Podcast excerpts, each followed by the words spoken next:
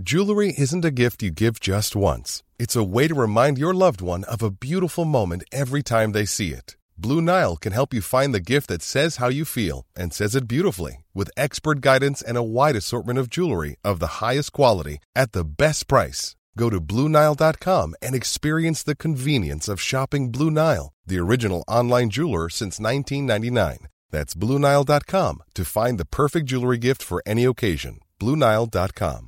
Burrow's furniture is built for the way you live.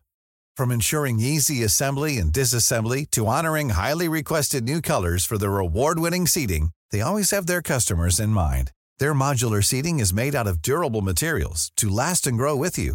And with Burrow, you always get fast, free shipping. Get up to 60% off during Burrow's Memorial Day sale at burrow.com slash ACAST. That's burrow.com slash ACAST. burrow.com slash ACAST.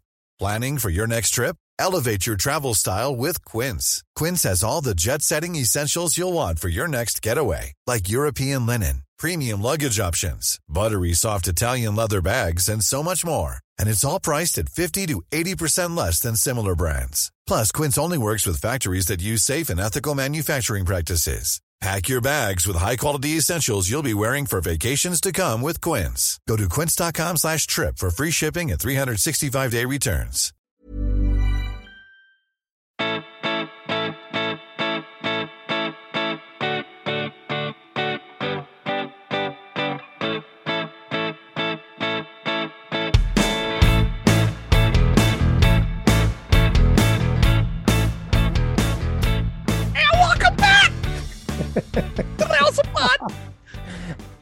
Now I've seen that in person.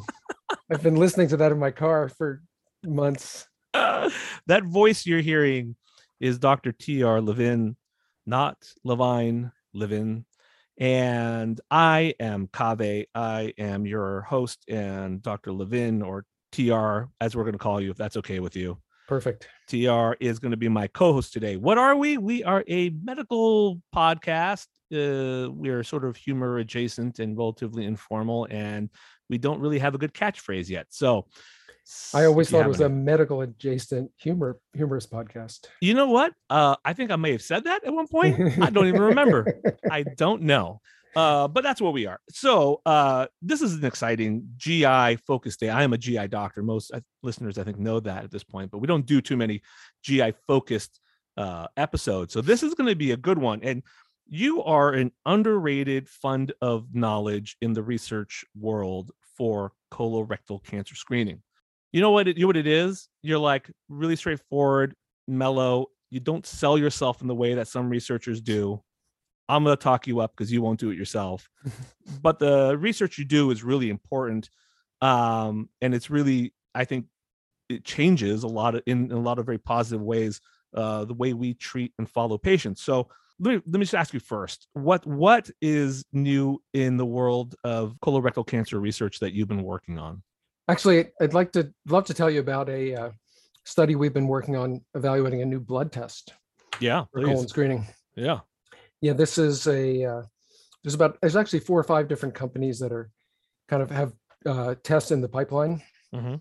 using some combination of uh, molecular methods of looking for DNA or proteins, but also uh, using artificial intelligence to try and find the signal that's actually going to be diagnostic of colon cancer. Yeah, yeah. So that's a very exciting, you Yeah. know, probably in a couple of years, instead of getting a colonoscopy, you might be able to just get a blood test.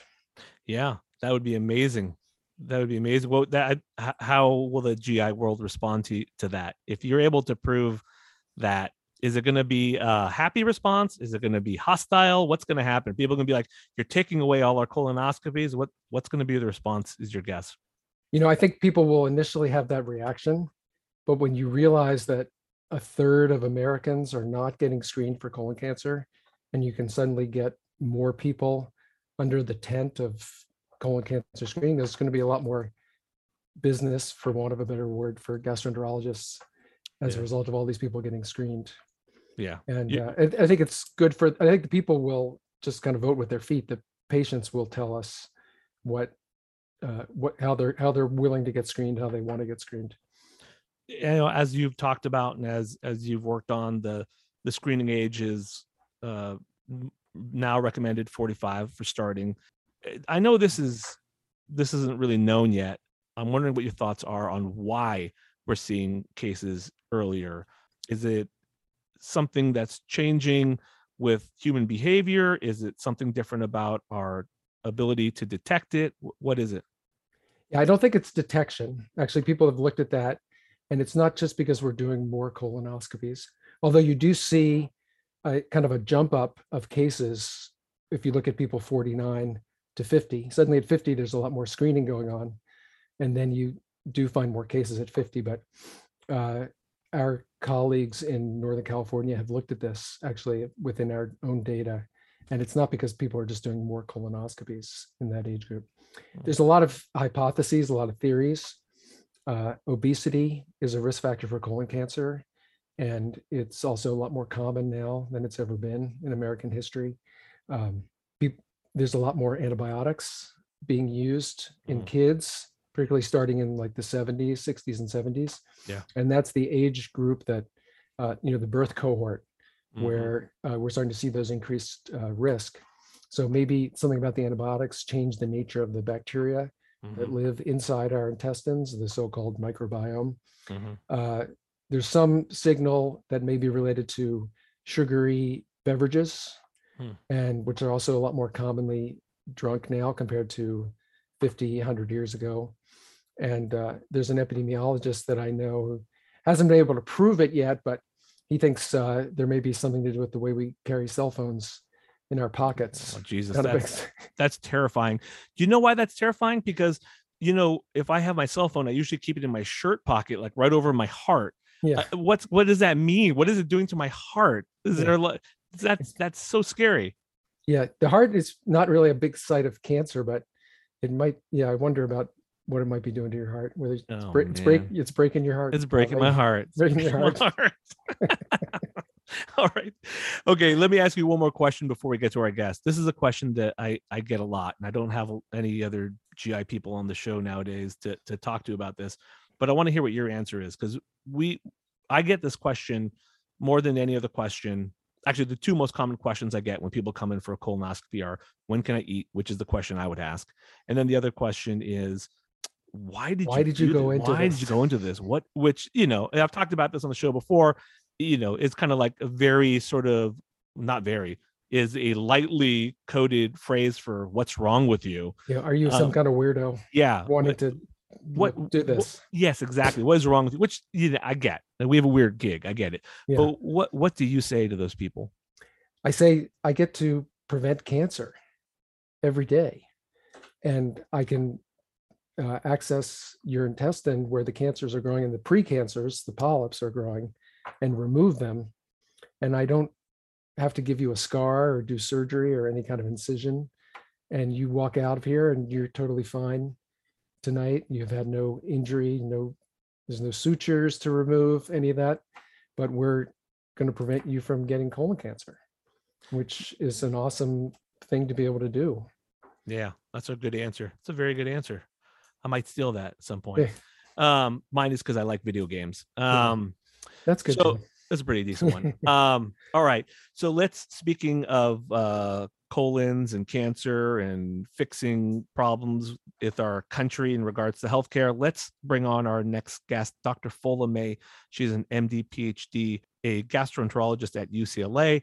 And I think you guys are really going to enjoy this conversation uh, that TR and I have uh, spoiler alert, already had with her, um, breaking the uh, fourth wall of podcasting here and letting you know that we actually did the interview, and now we're gonna send you to it. It's kind of like time travel. Stay tuned. If you haven't already, please follow us at iTunes um, and download and subscribe the show, rate and review us. If you're on Twitter, follow us at the House of Pod. TR, where can people find you? At TR underscore Levin, L-E-V-I-N. All right, stay tuned.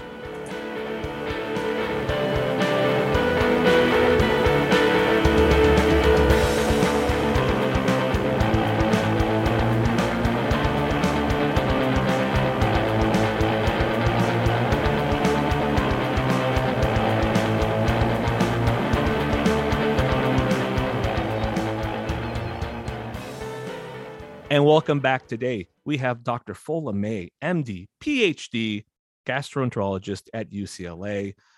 Dr. May, thank you so much for joining us. It is a pleasure to be here. I look forward to our conversation. Fola, I've heard you give a great presentation describing the difference between equity and equality.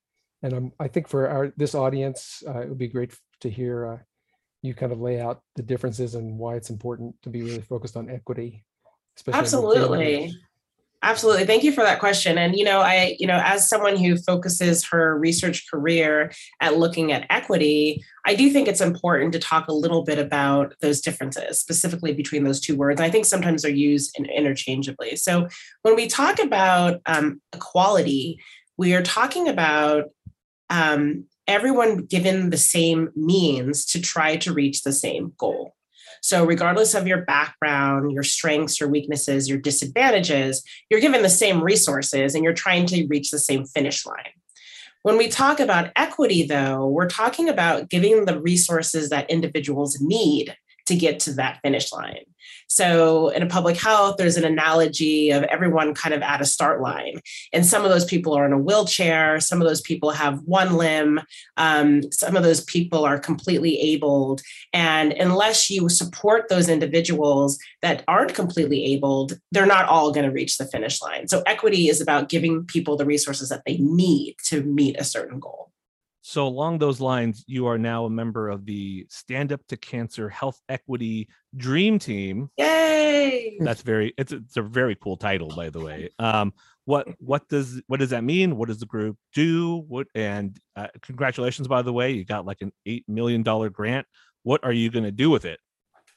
Thank you very much. Yes, it's it's kind of cool to be on a dream team. It's like you know what was that MB was that Olympics like mm-hmm. the 1990s yeah. the, mm-hmm. the women's basketball no it's a great title and honestly we're really grateful for the support from stand up to cancer which is an incredible foundation that works across different types of cancers to raise awareness and to make sure that people are getting the appropriate information about cancer prevention and care. Um, I am part of this incredible team that applied for uh, one of their grants that they announced about last year this time. And they were looking for people who didn't necessarily work together previously, but wanted to come together to address a problem. The problem being that colorectal cancer is the number two cancer killer in America, and specifically in underserved groups and racial and ethnic minorities, it has a disproportionate impact. So, for example, Black Americans and American Indians are more likely to die from colorectal cancer than any other group. So we formed this great group. It's a partnership of individuals in Los Angeles, Boston, and in the Dakotas. And we're going to be focusing on improving colorectal cancer screening rates in ethnic and racial minority groups and in low income populations. So that is a lot of uh, low income individuals of any background, but especially Black populations and Latino populations and American Indian populations. Working specifically in the Dakotas, we will be working um, try to, to solve this problem in the Indian Indian Health Services. So we're really excited about it. They gave us eight million dollars to do it. Um, it's a very ambitious brand, uh, but we got an incredible team, and we just kicked off a couple months ago. So we're trying to iron everything out right now. It's funny because you think eight million dollars, and you, you think, what can't you do with it? But that's a you mean you got you're taking on a lot. Yes, it's almost. I'm sure you are starting to wonder if it's enough.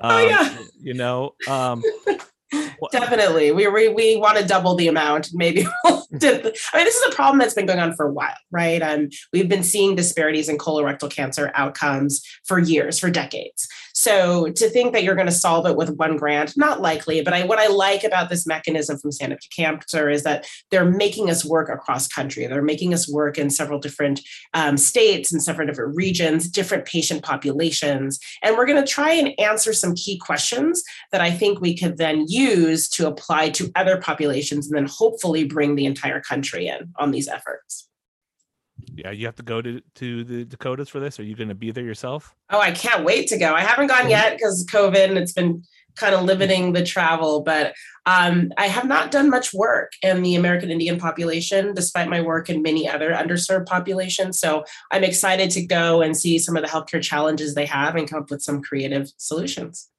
Yeah i i've also heard you talk a lot about uh, medical education and the uh, the pipeline and just sort of the general kind of lack of representation, I think, in academic medicine. As a uh, personally, as a refugee from academic medicine, as a uh, cis white man, I found it challenging enough that I bailed. So uh, I can only imagine what the challenges must have been like, or must, must be like for for a black woman like yourself. You must have been through some some challenges. But talk a little bit about why representation is so important in medical education and healthcare generally. Absolutely. And I don't really consider you as having bailed TR because you still do incredible work just from a different setting. And we all learn from the incredible work you do. I, I, t- I took a much easier path.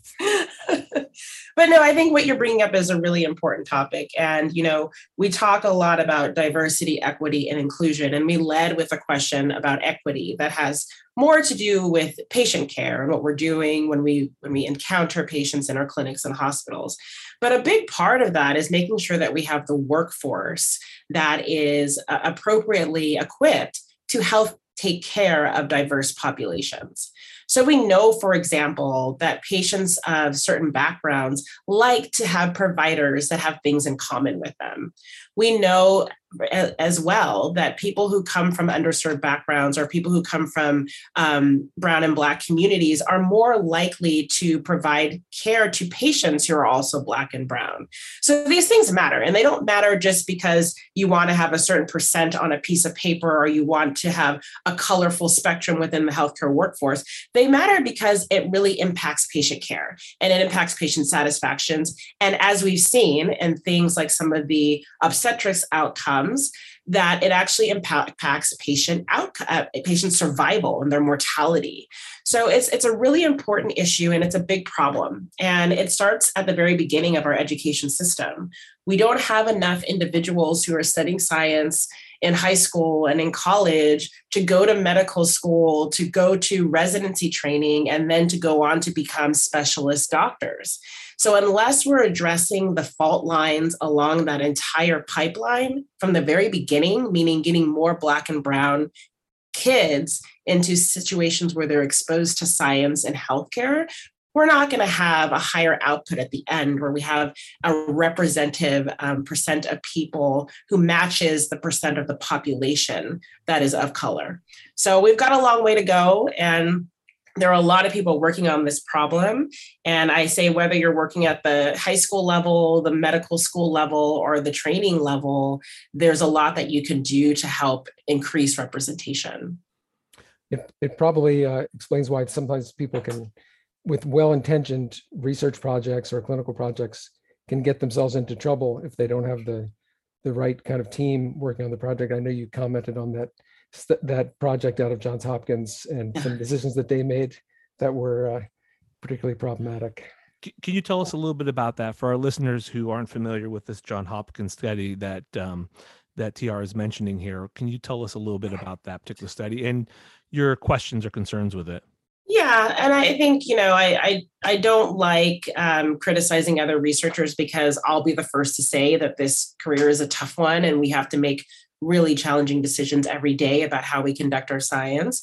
But I think in this particular study, what they were trying to do was demonstrate that um, providers who were not physician trained could provide colonoscopy services in underserved communities. And a lot of the concern of individuals who read the story was we know that we can provide high quality colonoscopy by specialists who've gone to medical school and who've done residency. And then, even beyond that, have had several years of endoscopic training, learning how to do a colonoscopy. They've even met a minimum number of colonoscopies completed to get certified in doing colonoscopies. We feel, or many of us who read the study feel that, especially in communities who are more likely to die of colorectal cancer, we shouldn't be offering a service that isn't tried and true.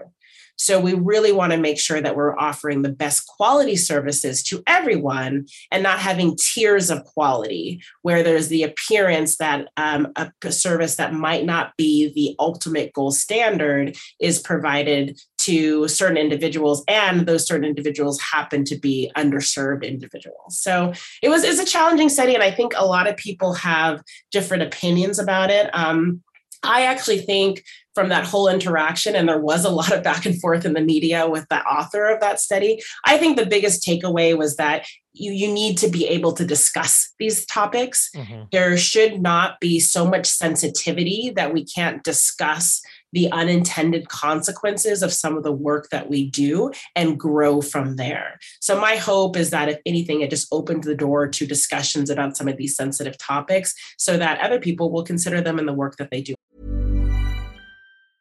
Life is full of awesome what ifs and some not so much, like unexpected medical costs. That's why United Healthcare provides Health Protector Guard fixed indemnity insurance plans to supplement your primary plan and help manage out of pocket costs. Learn more at uh1.com. Life is full of awesome what ifs and some not so much, like unexpected medical costs. That's why United Healthcare provides Health Protector Guard fixed indemnity insurance plans to supplement your primary plan and help manage out of pocket costs. Learn more at uh1.com. In the future. Yeah, I think that's I think that's excellent. I I, I um just to clarify for again for the listeners, so there was this retrospective study and it looked at the abilities of uh, three um, nurse practitioners performing colonoscopies.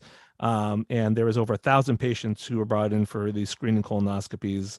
And about 75% of the subjects in this study were Black.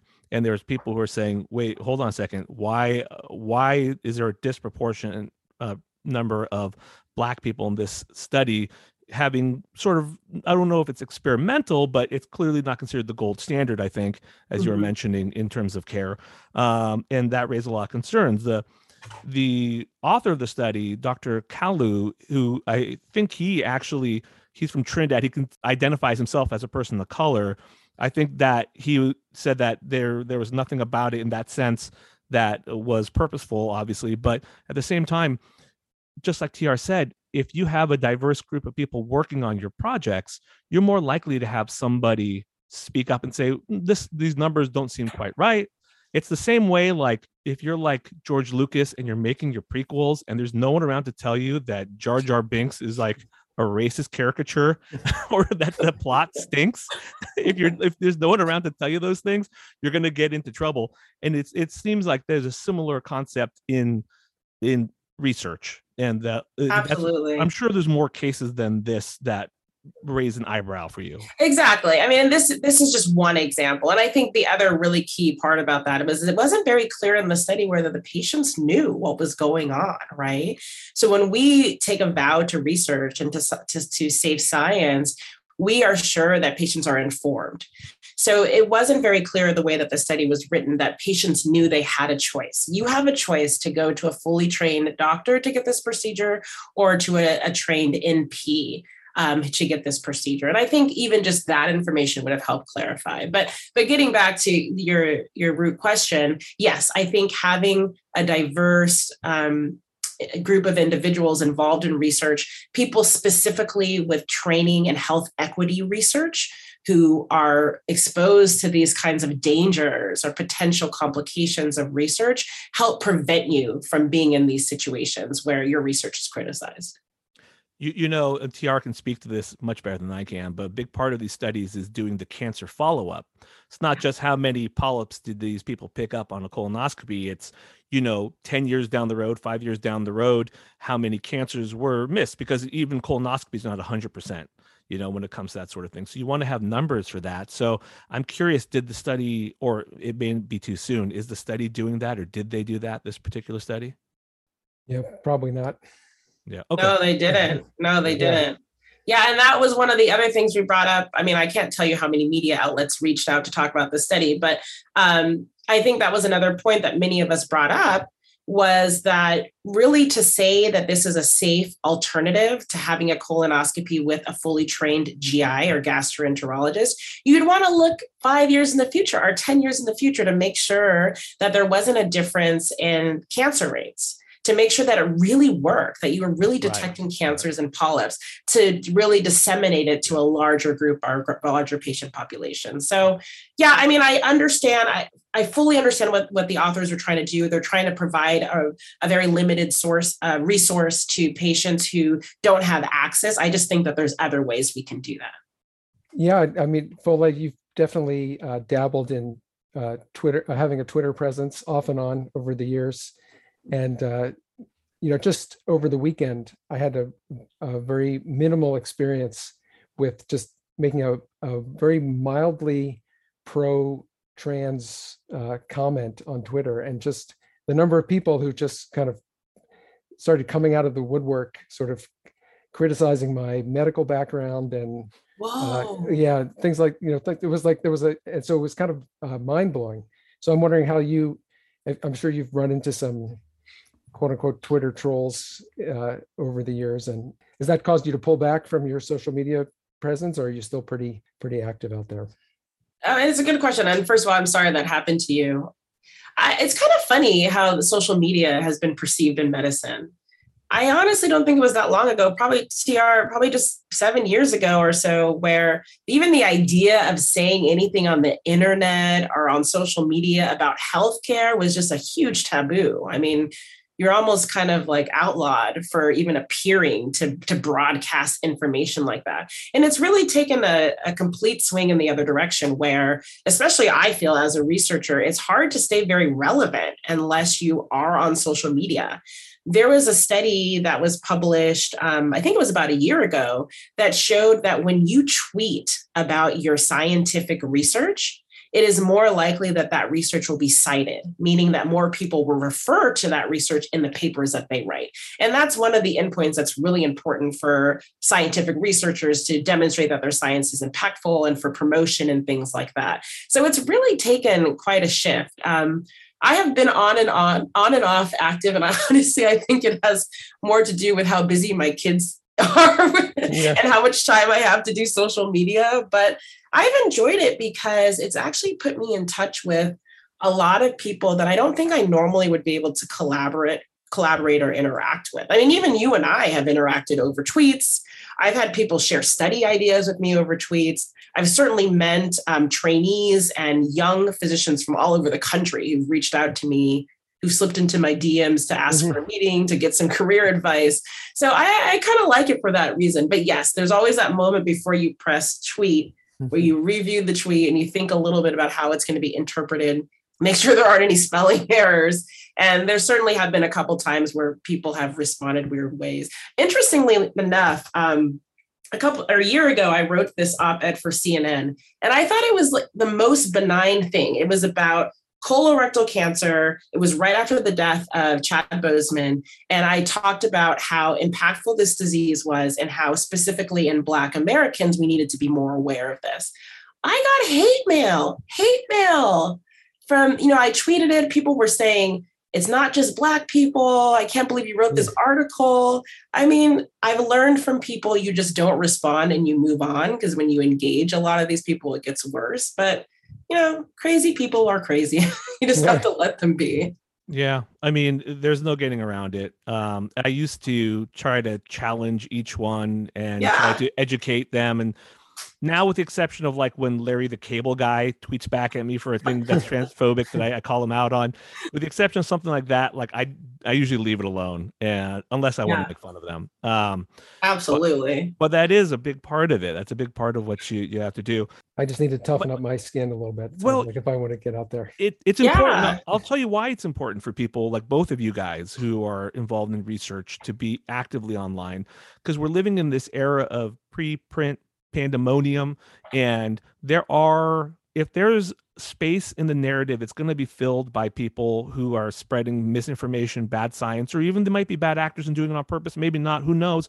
But now more than ever it requires people like you to be out there challenging data that's that's out there because the the way information spreads now in this day and age is going to be so fast and it requires us and by us i mean smart people like you to be constantly vigilant do you know what i mean so you need oh, to have yeah. a social media presence you need to Thank make you. those connections Thank you for the motivation to keep tweeting. I will. Yeah, keep tweeting. I will take the challenge. No, and it's been really inspirational. I mean, there's the people who reach out to you every once in a while and they say, I'm really glad you tweeted that or that you stood up for us or you said this or you brought that to my attention. I've had plenty of people say, I got a colonoscopy because I heard you speak or I saw one of your tweets. I mean, that's enough to make my day. So on that alone. I, I think it's important.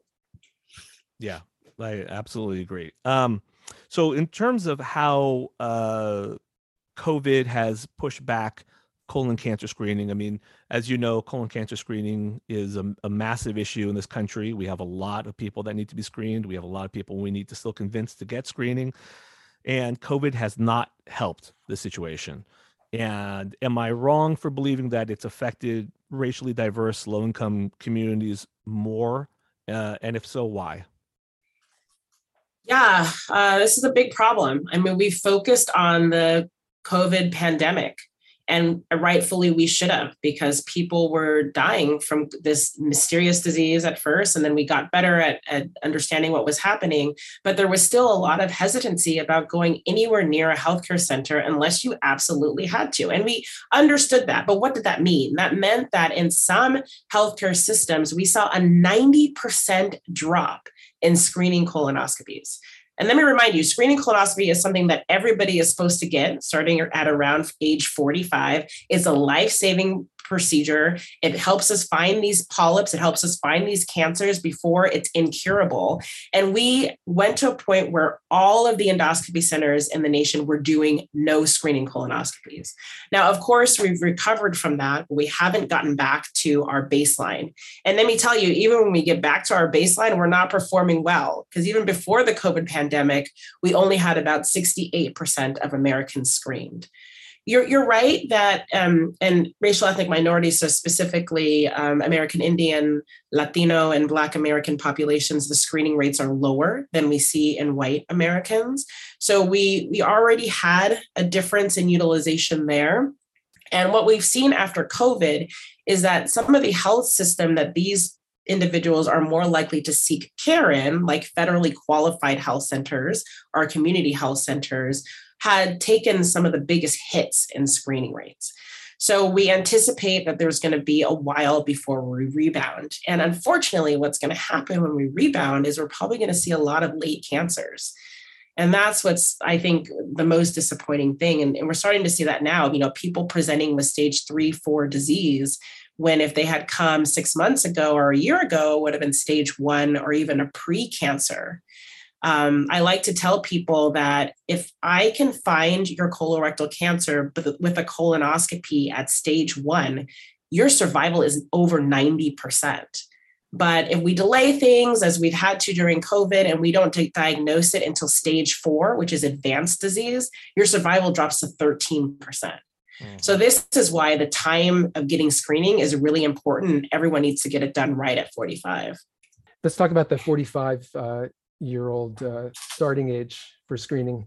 I know when the USPS, US Preventive Services Task Force made that step to kind of start screening at 45, you pointed out that we're talking about a lot of people being added to the pool needing screening. So, any thoughts about how we get there as a country, as a healthcare system, as a bunch of gastroenterologists responsible for screening all these people? No, I mean, you're right. It's kind of a double hit, right? We got hit with COVID, which plummeted our screening rates and made everyone nervous about going into healthcare systems. And then we got hit again with um, the screening rate dropping, meaning that the United States Preventive Task Force lowered the screening rate uh, age from 50 to 45. Now, of course, it's good that they did this. We were noticing more colorectal cancers in young adults unfortunately more 30 year olds 40 year olds were getting colorectal cancer and dying from it. There's there's definitely a good reason that they lowered the screening rate. But what did that mean? That meant that suddenly overnight, so they made this recommendation, I think was May 21st. So overnight, there were 20 million Americans who suddenly were eligible for colorectal cancer screening. And that's like a nightmare, right? Public health nightmare on top of the COVID pandemic. So we've got a long way to go. And I think now people are starting to feel more comfortable about going back to healthcare systems and getting colonoscopies. More importantly than that, we need to embrace non colonoscopic screening modalities. So Everyone talks about colonoscopy as a way to screen for colorectal cancer. What people don't realize, though, is that there are other ways to screen. One of these is this home based stool kits Yes, it does require you to submit a sample of stool in this little kit and send it into a lab, but it can be life saving because what it's looking for is signs of either blood or DNA in the stool that can be an early sign of colorectal cancer. And only the individuals who have an abnormal or positive result need to go on to have that colonoscopy. So I think to answer your question, TR, if we really embrace multiple modalities to capture all of these people, if we can rebound and encourage people that it's safe now to go back to health systems and that we're safely re- doing colonoscopy, I think we can get our rates back up. But it's going to take some time. And having that non invasive option is a great choice for people who might be concerned about coming back into the hospital or the medical system. If they don't need to, you can do this at home. Absolutely. Come Concerned. Get your, get your colonoscopy when you, if you really need one. Exactly. People who are concerned, people who have access issues, which we know is is is more likely and racial ethnic minority groups in an underserved population. So there's many benefits that we have multiple modalities. I think we're lucky in colorectal cancer. For a lot of the cancers we screen for, there's only one way to screen. We have seven recommended modalities. I mean, it's the stool-based test, it's the colonoscopy. There's also the CT colonography, which is a special kind of CT scan. These are just a few of many recommended ways to get screened for colorectal cancer. There's no excuse, people. Get it done.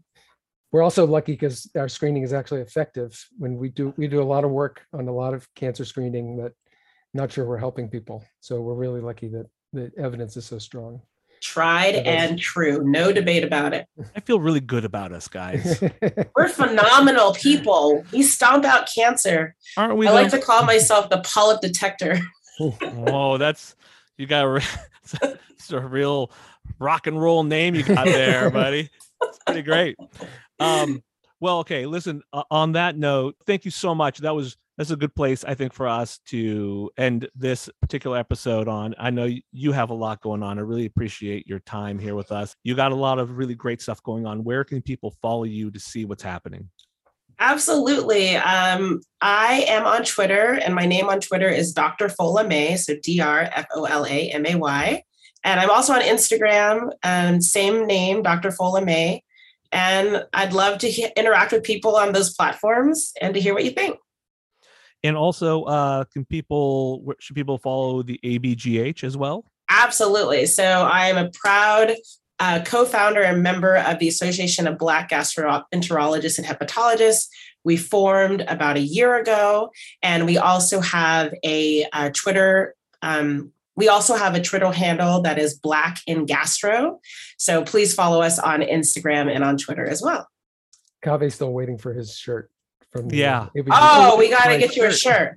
Yes, please. And a mug. One of your co-founders, Sophie Balzora, Sophie. is one of my, you know, routine co-hosts, and she still won't give me a shirt. oh, I love Sophie. I will remind her now. Thank you. All right. Uh, TR, where can people find you as well? I dabble in Twitter at TR underscore Levin, L E V I N help people follow TR to make him more active on Twitter, please. well, now um, he's scared.